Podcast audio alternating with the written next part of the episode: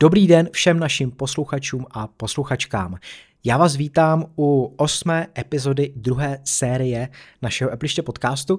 No a za mikrofonem teď právě slyšíte mě, Tomáše Svobodu. A mě, Petra Škutu. Jsme tady ve dvojici tentokrát, budeme mít dvojici témat a uděláme to možná trošku rychlejší, než jste zvyklí, ale myslím si, že i tak si přijdete dost na svý. Koukneme se na zoubek skládacímu MacBooku. Je to něco, co by Apple mohl do několika let uvést a řekneme si, jaké by to mělo výhody anebo i nevýhody. No a taky si něco řekneme o Intelu, který prý údajně dohání Apple Silicon čipy. No a na závěr se můžete těšit i na jeden úžasný tip. No a Petře, ty nám teďka řekni, kdo, že nás to tak krásně podporuje. Posloucháte rádi Appleště podcast? Chcete nás podpořit? Máte hned tři možnosti, jak na to. V Apple podcastech klepněte na tlačítko odebírat. Spotify je provázané s portálem Anchor F M, kde stačí zmáčknout subscribe. No a pak existuje síť Patreon. Naši podporovatelé mají za odměnu k dispozici nesestříhanou a necenzurovanou verzi Appleště podcastu. A všichni posluchači pak plnou verzi, která byla, je a bude celá zdarma. Naši patroni: Aleš Slabý, Hanna Došková, Martin Krkavec, Pavel Vavřínek, Šimon Oravský, Jaroslav Hubička, Kubis, Lukáš Toman, Zdeněk Vízek, Vladimír Štíbr, Shitcoin Minimalista, Roman Tomas Sedlar, Kamil Procházka, Jiří Beníšek, Jakub Král, Michal, Ondřej Matoušek, Marian Vorel, Michal Louda, Tomáš Pastrňák. Děkujeme.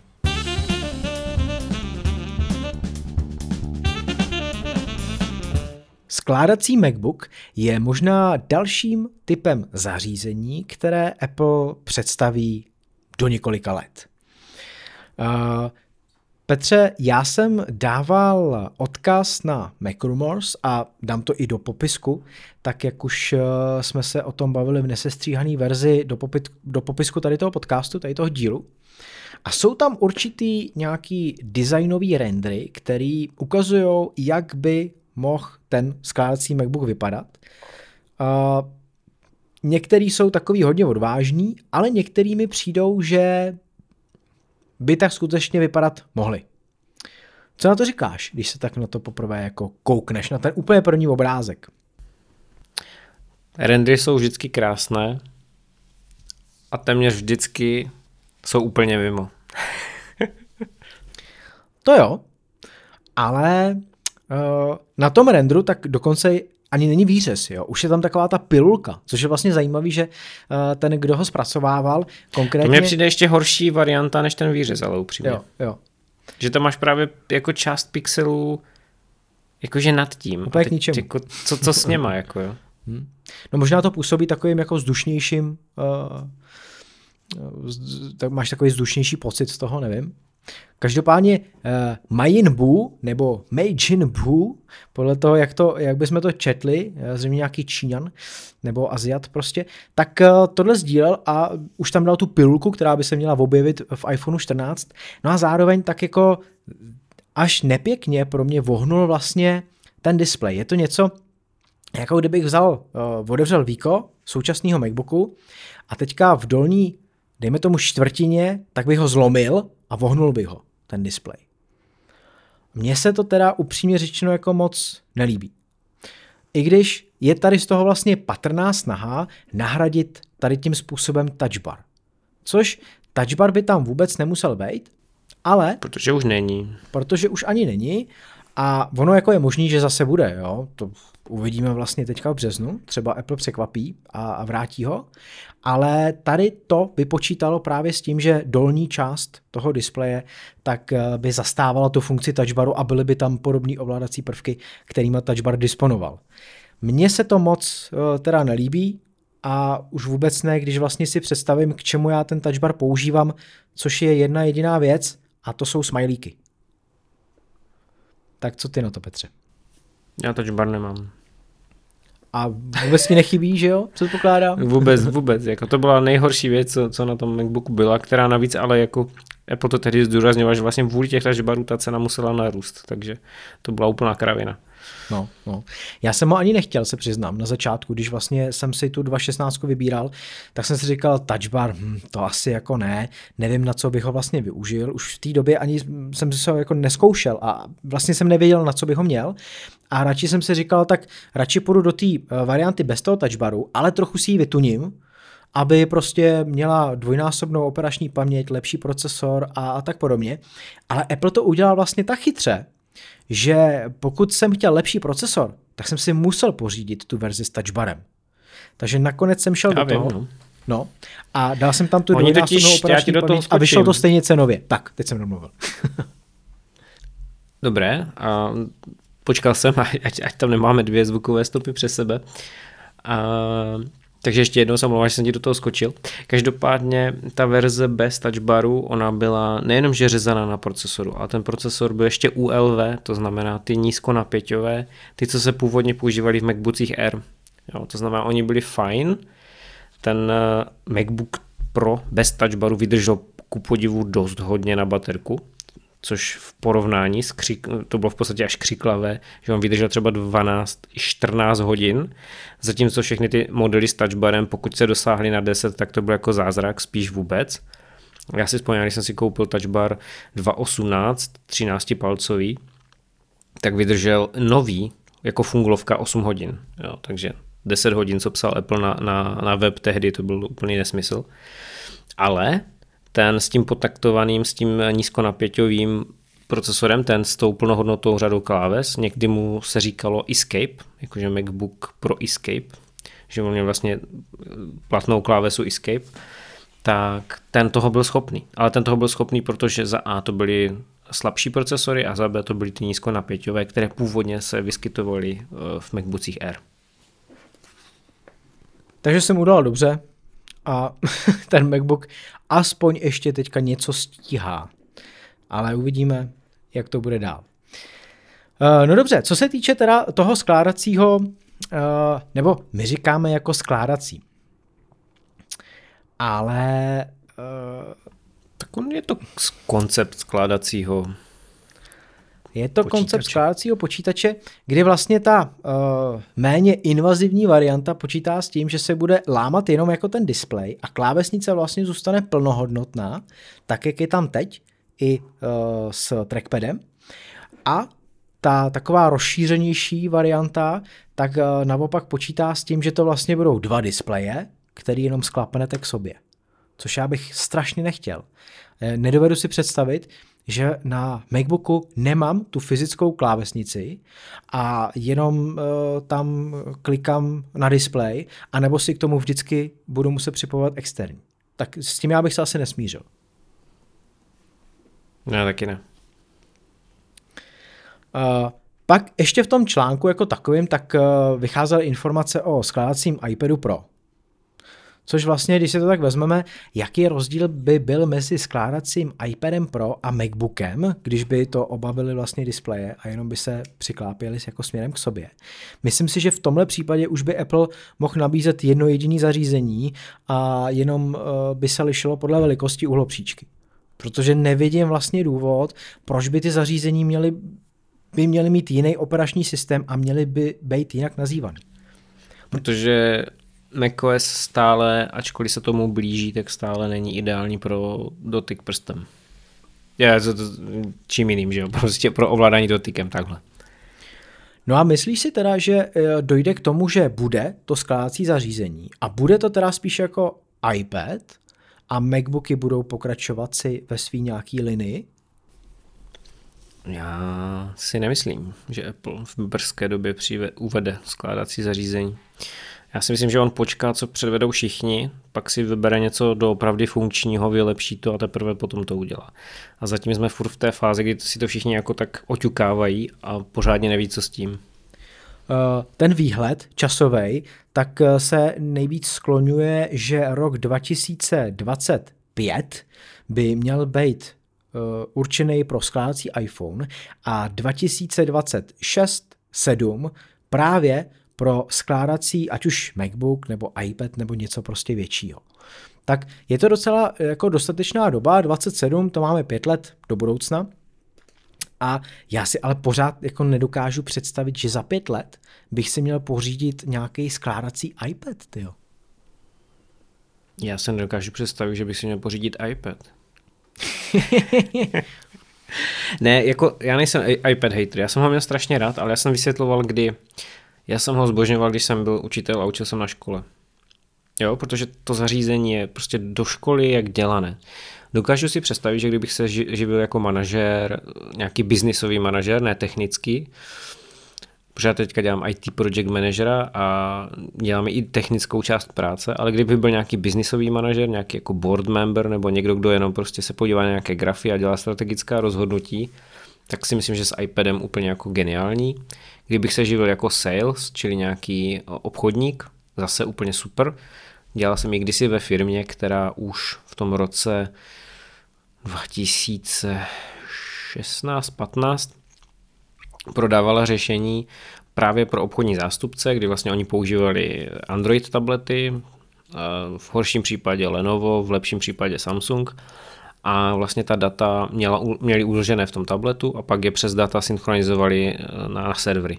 Fungovalo to moc pěkně, bylo to jako asynchronní, to znamená, že nemuseli být pořád online a je to mnohem lepší za tím zákazníkem, pokud prodáváte třeba kávu nebo já nevím co, co nějaké jako doplňky nebo nějakou módu nebo něco, prostě cokoliv, tak přijdete s tím tabletem, dáte to zákazníkovi do ruky, on to má na té placce, tam si to může třeba, tam byl i tří dé model nahraný, jo, nějaké ukázky, rovnou tam máte ceníky, můžete udělat cenotvorbu, všecko. Je to jiná práce s tím tabletem, než když tam prostě bouchnete notebook, sebehezčí i MacBook na stůl a začnete tam co si jako myšovat a řešit. Jo, tady v těchto případech si myslím, že iPad je skvělý. Na druhou stranu v hodně případech prostě pokulhává a v momentě, kdy k tomu iPadu si připojujete klávesnici, tak v podstatě přiznáváte, hele, já vlastně ten MacBook potřebuju. Takže je zase plno oblastí, kde ten iPad jako nedává smysl a mě teď při té práci, kterou dělám, tak nedává smysl, takže takhle spíš. Jinak jako já nevím, k čemu by mi to bylo to zařízení. Jako určitě se nechám přesvědčit Applem, tak jako mě určitě přesvědčí, až uvede nějaké V R, A R brýle, ale zatím zatím jsem si z toho jako nevzal nic, co by mě jako, pod, jako vyloženě fakt posadilo na zadek.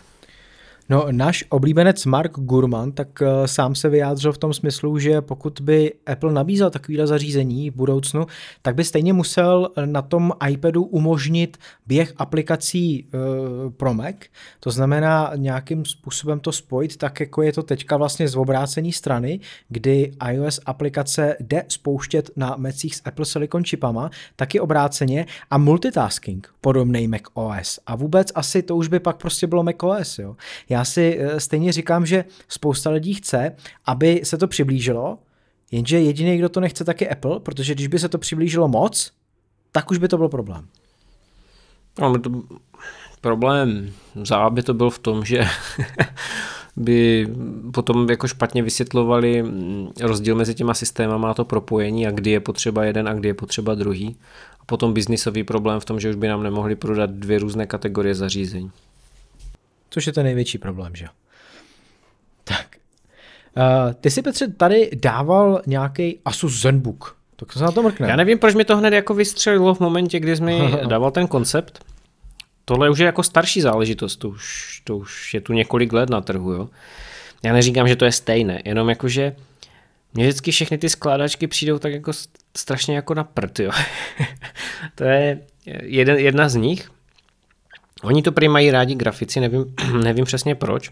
Tedy Asus ZenBook Duo jsou vlastně, když si představíte MacBook, tak kdybyste měli nejenom ten hlavní displej, ale nad klávesnicí byste měli sekundární displej. A ten je dotykový a můžete si tam malovat a můžete si tam zobrazovat jako doplňkové prvky a jsou některé aplikace, které s tím relativně umí pracovat, třeba jako Photoshop.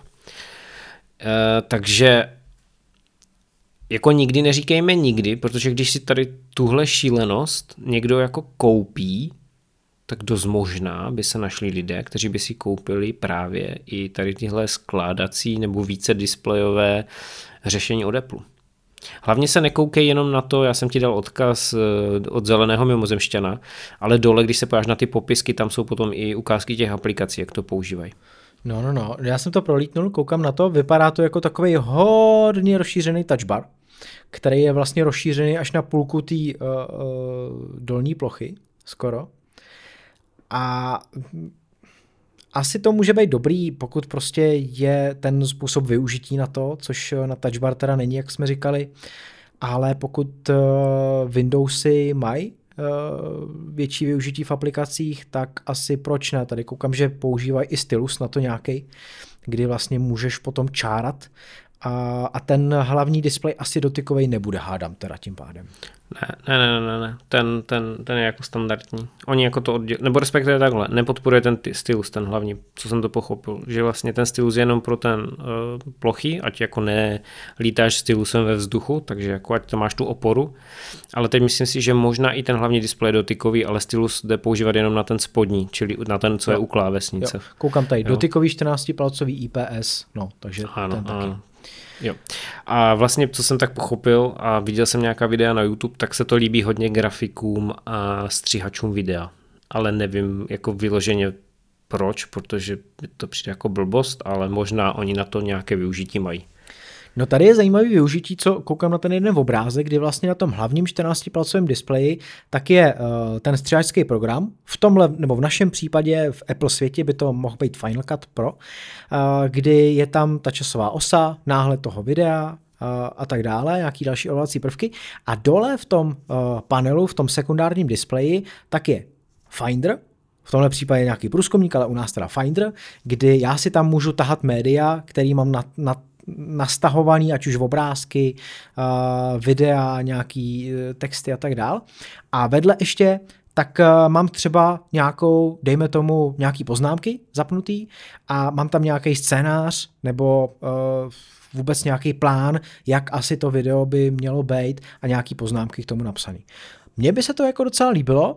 Je to fajn vlastně v tom, že v tom notebooku, kde nemáš velký displej, jako já tady mám tu třicet dva, kde si to vlastně dám vedle sebe a já to tak dělám, že si Final Cut roztáhnu přes dvě třetiny obrazovky, vedle si dám nějaký poznámky třeba, vedle si dám Finder, abych to tam jednoduše mohl prostě ládovat uh, jenom přetažením a takhle střihám.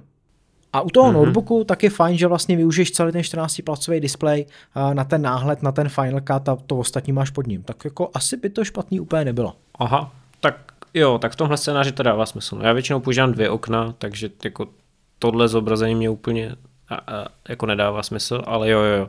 Teď jak jsi to vysvětlil, tak no tak vidíš, no, takže očividně si to někdo kupuje. Ano. Já dám zase do popisku uh, v podcastu uh, odkaz na ten, na ten Asus, abyste se ho mohli taky prohlídnout a dát nám za pravdu. A doufám, že jsme to jako moc nezhejtili, ten Apple teďka. Ne, tak jenom jsme řekli, že my bychom to nevyužili. A já to zakončím tradičně, hele, mně se líbí tak, jak je šestnáctipalcový MacBook Pro, který je prostě skvělý. Mimochodem už jsem četl, že dostupnost těchto modelů se zlepšuje a zlepšuje, takže přátelé neváhejte a kupujte. Hanka potvrdí, protože Hanka, naše posluchačka věrná, ta taky koupila šestnáctku a nemůže zpět. Takže přátelé, není na čím váhat. Já myslím, že ta dostupnost se lepší u všech Apple produktů postupně. Tím, jak uh, trošičku opadá zájem, protože už to není úplná novinka, i v případě iPhone třináct, uh, tak zase teďka už tam nejsou ty měsíční dodací lhůty, už to klesá i na jiných e-shopech, nejenom přímo u Apple, a i ty další barevné varianty, tak už jsou dostupnější, než to bývávalo. Takže myslím si, že ještě měsíc, dva a už budeme uh, v situaci, na kterou jsme v podstatě zvyklí.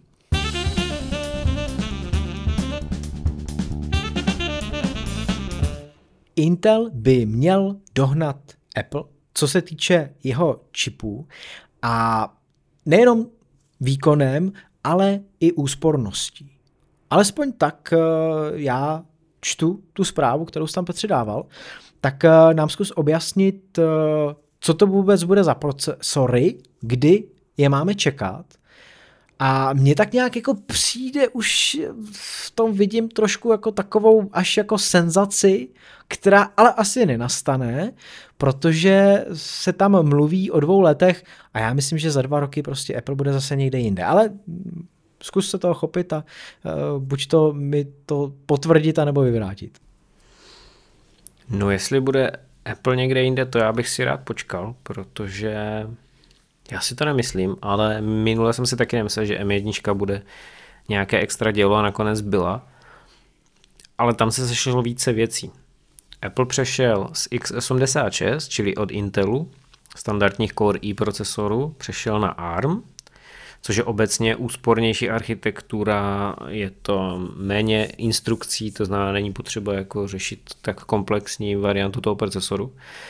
A za B přešel na lepší výrobní proces. A u těch výrobních procesů, tím, že oni jdou do čím dál tím menších rozměrů, Apple teďka využívá pět nanometrů, tak tím, že na jedno místo malinké naňahňáte víc těch tranzistorů, tak vlastně šetříte tu vzdálenost, které oni potřebují si předávat ty informace.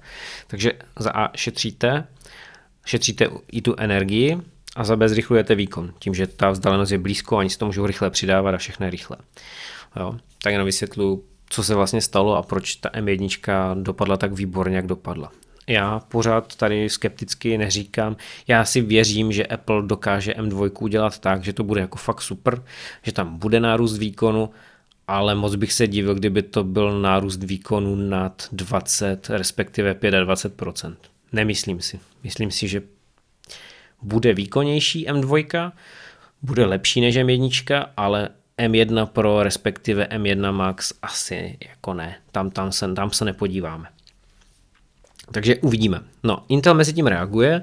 On už zareagoval teďka s těmi Alder Lake procesory, které už jsou teda výkonnější než em jedna, což se dalo čekat, ale uh, žerou taky mnohem, ale mnohem víc energie. Je to až skoro čtyřnásobně více energie. Problém srovnávání procesoru od Apple a problém srovnávání procesoru od Intelu je v tom, že Apple jde na takovou, takovou zvláštní cestou, on neuvádí té dé pé, čili ten příkon. On tvrdí, že to je zastaralý parametr, což teoreticky ano, ostatně server Anantech, což je velmi technický server, kde jsou analýzy procesorů, výkonů, benchmarky a tak dál, tak to nepřímo potvrdil. Na druhou stranu Uh, Apple tam říká nějaké hodnoty, jakože třeba em jedna uh, pět až deset wattů, patnáct wattů zátěži. No a ono se při těch testech ukazuje, že em jedna, když jako dáš pořádně pokouřit, tak umí sežrat i dvacet wattů. Jo, to samé, že em jedna Pro, že nebude více než třicet wattů žrát, no a ukazuje se, že žere v zátěži třeba čtyřicet pět wattů. Což je pořád jako nic, protože ty nejvíc nenažrané Intel procesory žerou třeba sto třicet v zátěži. Jo. Což máme tu, a měli bychom odlišovat dvě věci. Já si myslím, že Apple v přenosných počítačích má náskok, který bude těžké dohnat. Blíží se mu á em dé, protože á em dé je na sedm nanometrovém výrobním procesoru a obecně á em dé je na tom líp než Intel. Ale á em dé je malý hráč, jo. Intel je obrovská korporace, ačkoliv á em dé jako taky je velká korporace, tak prostě není tak velká jako Intel. Intel má prostě větší zastoupení na trhu, mnohem víc peněz, může si dělat mnohem jako víc a dovolit si víc na tom technologickém sektoru. á em dé já moc fandím, protože já většinou fandím těm druhým, respektive třetím, protože ta jednička dost často se chová tak, že oni jsou králem a oni všechno můžou a ten zbytek jako se tam někde vzadu. Takže uvidíme.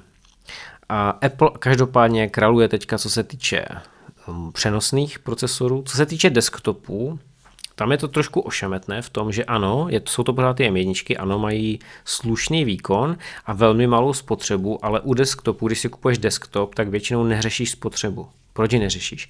Protože ten počítač není vázaný na baterii, takže ti nevadí, že z té zásuvky si to vezme trošku víc vatu. Jo, a to je ten důvod, proč vlastně ve výsledku může pro někoho být ten Intel výhodnější, protože ačkoliv má větší spotřebu a násobně, tak u toho stolního počítače, pokud už si kupuješ stolní počítač a kupuješ si výkonný stolní počítač, tak tě většinou nezajímá až tak ta spotřeba, jako tě zajímá ten výkon. A tam bude zajímavé, jako co s tím Apple udělá. Apple může jít samozřejmě tou cestou, že vydá em jedna Max Max nebo Super Max třeba. To by se mi líbil, em jedna Super Max. To zní jak prací prostředek nějaký, ale... Hele, já bych se u Apple nedivil, jo, kdyby se to měl... Nebo Max Plus třeba jako může udělat, úplně, úplně v pohodě. Jako ta jejich... Nikdo nevěřil, že to bude em jedna Pro a em jedna Max a ono to je opravdu em jedna Pro a em jedna Max, takže kdo ví.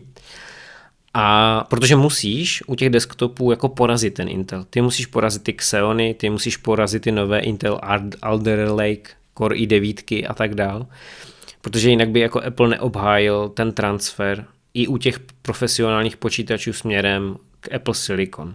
Jo? A ti, ti profíci, ti skuteční profíci, ti, co si kupujou třeba iMac Pro, který už je dneska ukončený, nebo co si kupujou Mac Pro, čili tu skládací mašinu, tu obrovskou drahou, tak ti, ti nebude zajímat, jako je, že em jedna je úsporná. To jim je úplně jedno, oni budou chtít výkon. A tím, že ty počítače nebudou modulární a ty si nebudeš moc vyměnit procesor a nebudeš si moc vyměnit grafickou kartu a nebudeš si moc vyměnit ramku, tak Apple bude muset jako šlapat hodně po tom výkonu a dát tam prostě to nejlepší, co bude mít. A jediná cesta, jak to teďka aktuálně může udělat, je, že prostě zase znásobí počet jader. A jestli dvakrát nebo čtyřikrát, to je celkem fuk. Jo. To je v podstatě jediná cesta, pokud ne, se nestane jako nějaká ještě jako převrat a em dva nepřinesou něco zajímavějšího té architektuře, tak prostě půjde cestou navyšování těch jader. Zatímco Intel, já ho nechci obhajovat, jo, ale vem, vemme si, že on je v podstatě schopný, co se týče výkonu, soupeřit s Applem, a Intel používá deset nanometrů výrobní proces, což je zastaralý výrobní proces, který používá už roky, opravdu dlouhé roky. Ještě tvůj procesor byl vyráběný touhle metodou, no to je několik, šest let starý. No. To je šílené, jako jo. A Apple, ale, teda Apple, Intel z toho dokáže pořád ždímat výkon. To je jako nemyslitelné, že oni, oni už to tak zdokonalili, tady ten starý výrobní proces, že to je ani nemyslitelné, že, to, že by to tak šlo udržovat. Jo, zatímco všichni ostatní Apple a A M D se honí za těmi lepšími sedmi nanometry. Teď se spekuluje, že Apple by mohl přejít na tří nanometrový výrobní proces. Tak Intel se drží furt toho v uvozovkách zastaralého, žravého, protože ta, i ta, tam právě plyne ta nevýhoda, že on je jako větší, že jo, takže ta vzdálenost je větší, žere to víc. Ale Intel se toho pořád drží a dokáže s tím držet krok, což je jako fascinující. No ale ta zpráva tvrdí, že Intel... Jakože to jsou nějaké teda tajné plány. A Intel ve svých laboratořích už připravuje právě novou sadu procesorů, které se budou jmenovat Arrow Lake, jakože šíp, které by měly právě skokově, to znamená Intel nepůjde ani na sedm, ani na pět, ale které by měly přejít už na tří nanometrový výrobní proces. To znamená Apple, teda Intel by přeskočil, ty já se začínám v tom motat, Intel by přeskočil z desíti rovnou na tři. Že tam nebude mít ty mezistupně sedm, pět a tak dále. Půjde rovnou na tři a tím pádem vlastně by v tom roce dvacet tři, respektive na začátku roku dvacet čtyři, byl schopný nejenomže dorovnat, ale i překonat Apple procesory, co se týče výkonu i spotřeby. A to se stále bavíme o té standardní architektuře iks osmdesát šest, protože Intel nehodlá jít do A R M. Já jsem se při tom povídání tvým úplně zaseknul na tom, na tom názvu Arrow Lake, když jsem si ho chtěl vlastně přeložit do češtiny z nějaký jako šíp, to nedělej. šípkové jezero. Ne šípové, ale šípkové jezero. Jezírko. A no, Intelu to teda uniklo, nebo někdo to vyštrachal, nějakou roadmapu. No, někdo, někdo to vynesl, kde neměl. No, no. Tak jak už to bývá, a asi to teda nebude fake, že jo? Asi to... Uh, ne, ne, ne, ne, není to fake, protože kdyby to byl fake, uh, tady je problém v tom, že jako fakey jsou většinou jako poznatelné, že to jsou fakey, ale tady máš jako dopodrobná dopodrobna popsanou tu architekturu z detaily, co se tam plánuje, jak to má vypadat a tak dál, takže to, to nevypadá jako fake. Minimálně mý, v mých očích ne. Navíc je tam, na, navíc je to jako, vypadá to jako dokonce oficiální jako brožura, jo, inženýrská. Jo, a že tam je dokonce i popisek, nepoužívejte k externí komunikaci. Jo, takže to možná je nějaká inženýrská jako brožura, kterou tam mezi sebou mají inženýři při návrhu procesoru a nějaký jako vůl v uvozovkách pro nás dobře, tak to pustil ven. Uh, a dá se to považovat za výhodu, když Intel přejde na ten tří nanometrový proces, který vlastně ještě nemá osahaný, nemá ho vyzkoušený. Naproti tomu ten deseti už, jak jsi říkal, táhne si sebou dlouhý roky a ví co a jak, tak bude to spíš výhoda pro Intel, a nebo jako čekáš, že minimálně na začátku tam budou nějaký určitý problémy? Za normálních okolností bych řekl, že to bude průser, protože víme, že Intel měl problém i z přechodu z dvanácti nanometrů na deset, proto, proto se tak dlouho držel těch desíti. ale tím, že oni chtějí využít T S M C, což je Taiwan Semiconductor, který mimochodem si kontraktuje i Apple. To znamená, oni se budou bít o stejnou fabriku, tak já si nemyslím, že tam bude problém. Jo, což je zvláštní, že Intel vlastně nebude využívat svoje továrny, možná v nich bude dál vyrábět nějaké čipy, které nebudou ty špičkové, že budou mít jako dvě kvality nějakých čipů, ale tím, že fakt použijou ty Tajvance a ti jsou v tom jako špičkoví na světě, tam jako nemají konkurenci, tak si myslím, že ten tří nanometrový proces v té době už bude jako zdokonalený. První vlaštovky ostatně už existují, jsou to Snapdragony osm Gen jedna, což jsou ty procesory uh, do mobilu. Já teď nevím, jestli jsou čtyři nanometrový nebo tři nanometrový, ale je tam jako hodně podobné, že už jako T S M C už umí nanometrové proces, procesy výrobní pod těma pěti, jo, že už jdou dolů. Teď nevím, jestli z hlavy nevím, jestli to jsou čtyři nebo tři, ale to je fuk, jo. Důležité je, že ti Tajvanci jdou, každý rok ten proces snižují. No a dá se už teď odhadnout, jak si budou stát v konkurenci hlavně asi těch nejvýkonnějších současných Apple Silicon čipů M jedna Pro a M jedna Max? Nedá. Jako fakt nevíme, netušíme, protože třeba Intel se dostal kam, tam, kam se dostal teďka aktuálně s tím výkonem, že on okopíroval uh, tu filozofii, kterou používá Apple. Jo, že vlastně mají výkonná jádra a k ní mají úsporná jádra. A to se začíná jako vyplácet, že vlastně ty Alder Lake, ty co současné procesory, co vyšly leto, loni, pardon, tak těm se daří. Těm se hodně daří, jsou úspěšné, dokonce poráží i A M D. A A M D teďka jako má trošku problém, protože v momentě, kdy konečně vedlo trh a výrobci se přesouvali k A M D, tak najednou Intel řekl, hele, ale my už, my jsme to překonali. Pojďte se vrátit zase k nám. Jo, takže ten ping-pong a ta, ta konkurence je teďka hodně dravá. Ale na druhou stranu A M D má teďka někdy v létě představit své nové procesory. Třeba použijou stejnou metodu, třeba použijou něco jiného, zatím to nepoužívají, zatím nerozlišují na úsporné a výkonné procesory. Každopádně ty skoky tam jsou a ne, nedá se to úplně jako takhle říct, protože my fakt netušíme, my ani netušíme, co přinesou M dva. Jo, takže je to, je to složité. Ještě si pojďme říct něco k těm výkonným Apple čipům, protože ty už to naznačil, že to je asi teďka uh, hlavní oblast, na kterou by se Apple měla zaměřit, a to sice na skutečně výkonný Apple Silicon chip, u kterého se nebude tolik řešit spotřeba, ale ten výkon jako takovej, aby ho mohl umístit do nějakého Macu Pro, případně iMacu, iMacu Pro, uh, do skutečně výkonného stolního počítače. Je možný, že Apple se s tím vypořádá tak, že třeba ten, to zařízení osadí dvěma, třema, čtyřma takovýma čipama na jednu. Je, anebo jak jsem říkal na začátku, že prostě znásobí počty jader. Obě dvě varianty jsou jako relevantní a obě dvě už se staly. V minulosti u e, Macu Pro Apple využíval dva procesory samostatné, jak Intel, tak třeba ještě PowerPC. No a teď aktuálně jde tou cestou, že navyšuje počty jader, jak procesorových, tak grafických. Takže může zvolit oboje. Takže asi by to neměl být žádný problém, kdyby jsme se pak dočkali, ať už teďka třeba na jaře, nebo později v tomhle roce Macu Pro, který bude osazený třeba dvěma M jedna Max, který ještě budou vytvořit. Čtyřma bych řekl. Čtyřma třeba. To hmm, už fakt bude čtyřma. Pokud bude chtít jako konkurovat těm nejvýkonnějším Xeonům, případně uh, A M D, jak se jmenuje, Epic, tak bude potřebovat tak tři až čtyři ty procesory. A já si myslím, že to je úplně reálné.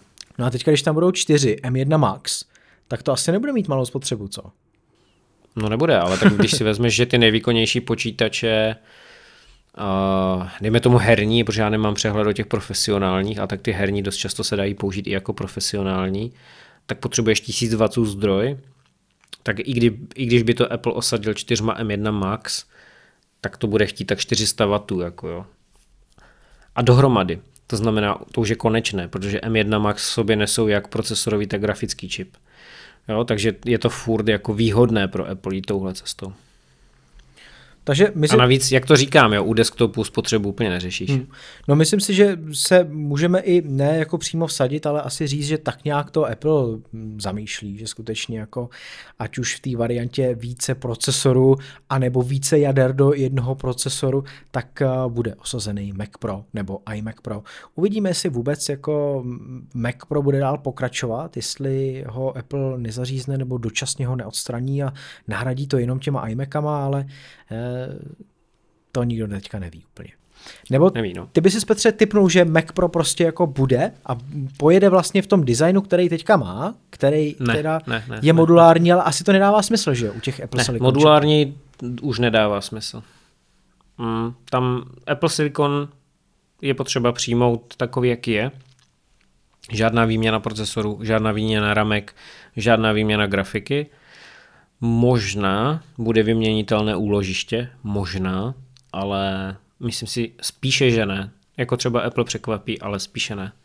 Ani, ani dodatečné karty, jo. Už nejsou potřeba ty pomocné karty pro výpočty videa a tak dál, afterburner karty a tohle, protože prostě M jedna má ty koprocesory, to znamená, tohle podle mě potřeba nebude a ten koncept se může úplně změnit.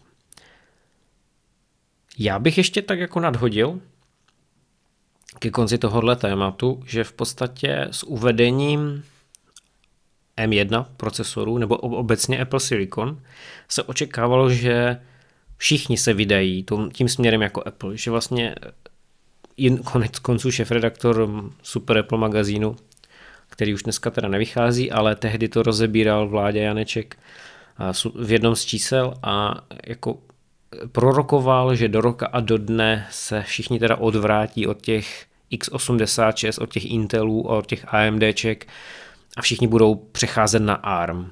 Protože ARM je budoucnost a Apple ukázal, že ARM je ta pravá cesta. No a máme více než rok, máme rok a půl, co vlastně existují Apple Silicon procesory a on ten svět těch iks osmdesát šest, těch Intelů, AMDček jako vesele funguje dál a dokonce to vypadá, že bude koexistovat s tím světem ARMu. To znamená, tak jak někteří prorokovali, že v podstatě ARMy zničí kompletně iks osmdesát šest architekturu a už všechno bude na těch ARMech od mobilů, tabletů, ledniček, praček, chytrých aut až po počítače, tak se to úplně neděje.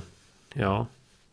A já jsem právě k tomu byl hodně skeptický, říkal jsem třeba minimálně můj argument z mého segmentu zájmu, herní segment videohry, tak konzole jsou pořád iks osmdesát šest, herní streamovací služby jsou iks osmdesát šest, takže ta architektura já si nemyslím, že by se chystala někam do důchodu. Ona tady pořád s náma bude. Bude a asi jednou, ale stejně k tomu dojde, jedné zřejmě tak rychle, že jo? Jak se mohlo třeba zdát. Nebo může přijít něco úplně jiného, které nahradí oboje. Hmm. I ARM, i iks osmdesát šest. Jo, protože máš tady další koncepty. My tady řešíme to, co je nejčastěji používané, nebo co používá Apple, protože jsme Apple podcast.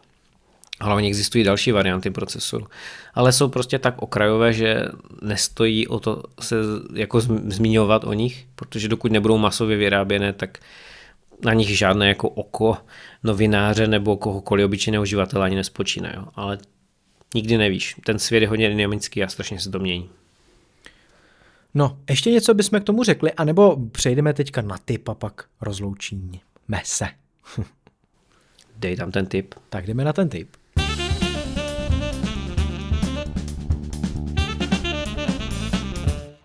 V tipu si tentokrát řekneme něco k iOS patnáct. Operační systém pro iPhony a nebo vlastní iPady, v případě iPadOS, tak má v sobě zabudované takzvané zvuky na pozadí, což jsou nějaké zvuky okolí, jako je déšť, protékání po tůčku a tak dále, které vy si můžete pustit k práci nebo ke spaní, no a lépe se vám pak bude jak pracovat, tak usínat, anebo to můžete mít taky pro děti, protože menší děti, když jim pustíte podobný zvuk na pozadí, tak daleko lépe usnou anebo se uklidní.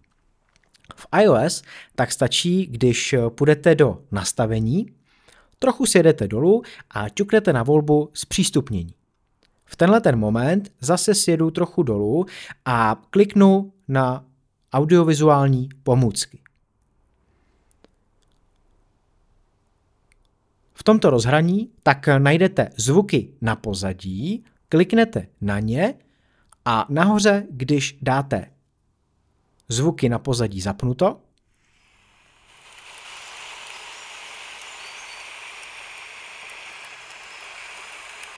tak se vám takhle krásně můžou začít přehrávat. Vy si můžete vybrat jakýkoliv jiný zvuk, ať už je to vyvážený šum, vysoký šum, hluboký šum, oceán, déšť anebo potok. Záleží jenom na vás. Cokoliv si tam vyberete, tak pak můžete rychlou zkratkou spustit. A to ať už z ovládacího centra, když máte Uh, volbu reproduktor přidanou a je to taková volba s ikonkou ouška. A když na ní kliknete, tak dole máte tlačítko zvuky na pozadí. Když na ně kliknete, tak se zapnou. A nebo si je můžete dát velmi jednoduše do zkratky. To uděláte tak, že jdete znovu do nastavení, zpřístupnění, popojedete úplně dolů a kliknete na zkratka zpřístupnění. V menu tak vyberete zvuky na pozadí. A pak už stačí jenom třikrát stisknout postranní tlačítko a zvuk se spustí. Opětovným trojitým stisknutím ho zase vypnete.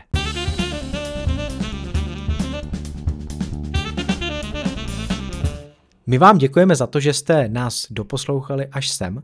Moc nás to těší a těší nás taky vaše recenze, které nám přidáváte, ať už do Apple Podcastů, anebo píšete komentáře na náš Appleště web, kde taky vychází každý týden náš podcast. Stejně tak na Spotify, Google Podcastech a dalších podcastových aplikacích. Takže jsme za to moc rádi. Pokračujte, my budeme v tom taky pokračovat a mějte se krásně a zase za týden se uslyšíme. Ahoj. Čau, čau.